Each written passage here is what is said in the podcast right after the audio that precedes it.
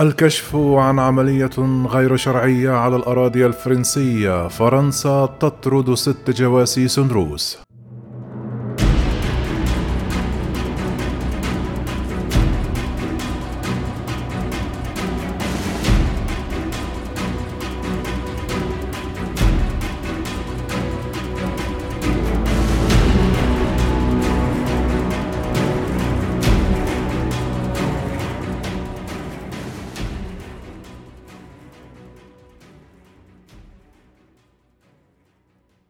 قررت فرنسا طرد ستة جواسيس يعملون في سفارة روسيا في باريس ثبت أن أنشطتهم تتعارض مع المصالح الوطنية الفرنسية وفق ما أفادت وزارة الخارجية الاثنين.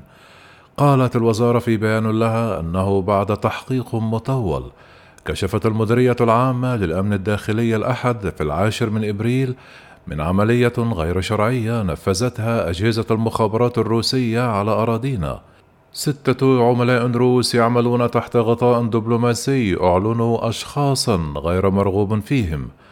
وأضافت أنه في غياب سفير روسيا تم استدعاء المسؤول الثاني إلى وزارة الخارجية مساء اليوم لإبلاغه بهذا القرار. من جانبه أشاد وزير الداخلية الفرنسي بعمل جهاز الاستخبارات الفرنسي وكتب على تويتر عملية متميزة لمكافحة التجسس. تهانئي لعملاء المديرية العامة للأمن الداخلي الذين عطلوا شبكة من العملاء الروس غير الشرعيين. وأضاف في الخفاء تسهر المديرية العامة للأمن الداخلي على مصالحنا الأساسية. كانت باريس أعلنت الاثنين الماضي طرد 35 دبلوماسيا روسيا مشيرة إلى أن أنشطتهم تتعارض مع المصالح الفرنسية وموضحة أن الإجراء جزء من نهج أوروبي.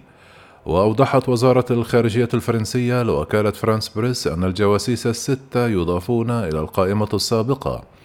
وطردت العديد من الدول الأوروبية الأخرى مثل ألمانيا وإيطاليا وأسبانيا وسلوفينيا والنمسا وبولندا واليونان وكرواتيا أعدادا كبيرا من الدبلوماسيين الروس منذ بدء الغزو الأوكراني كما طردت الولايات المتحدة 12 عضوا من البعثة الدبلوماسية الروسية إلى الأمم المتحدة في مطلع مارس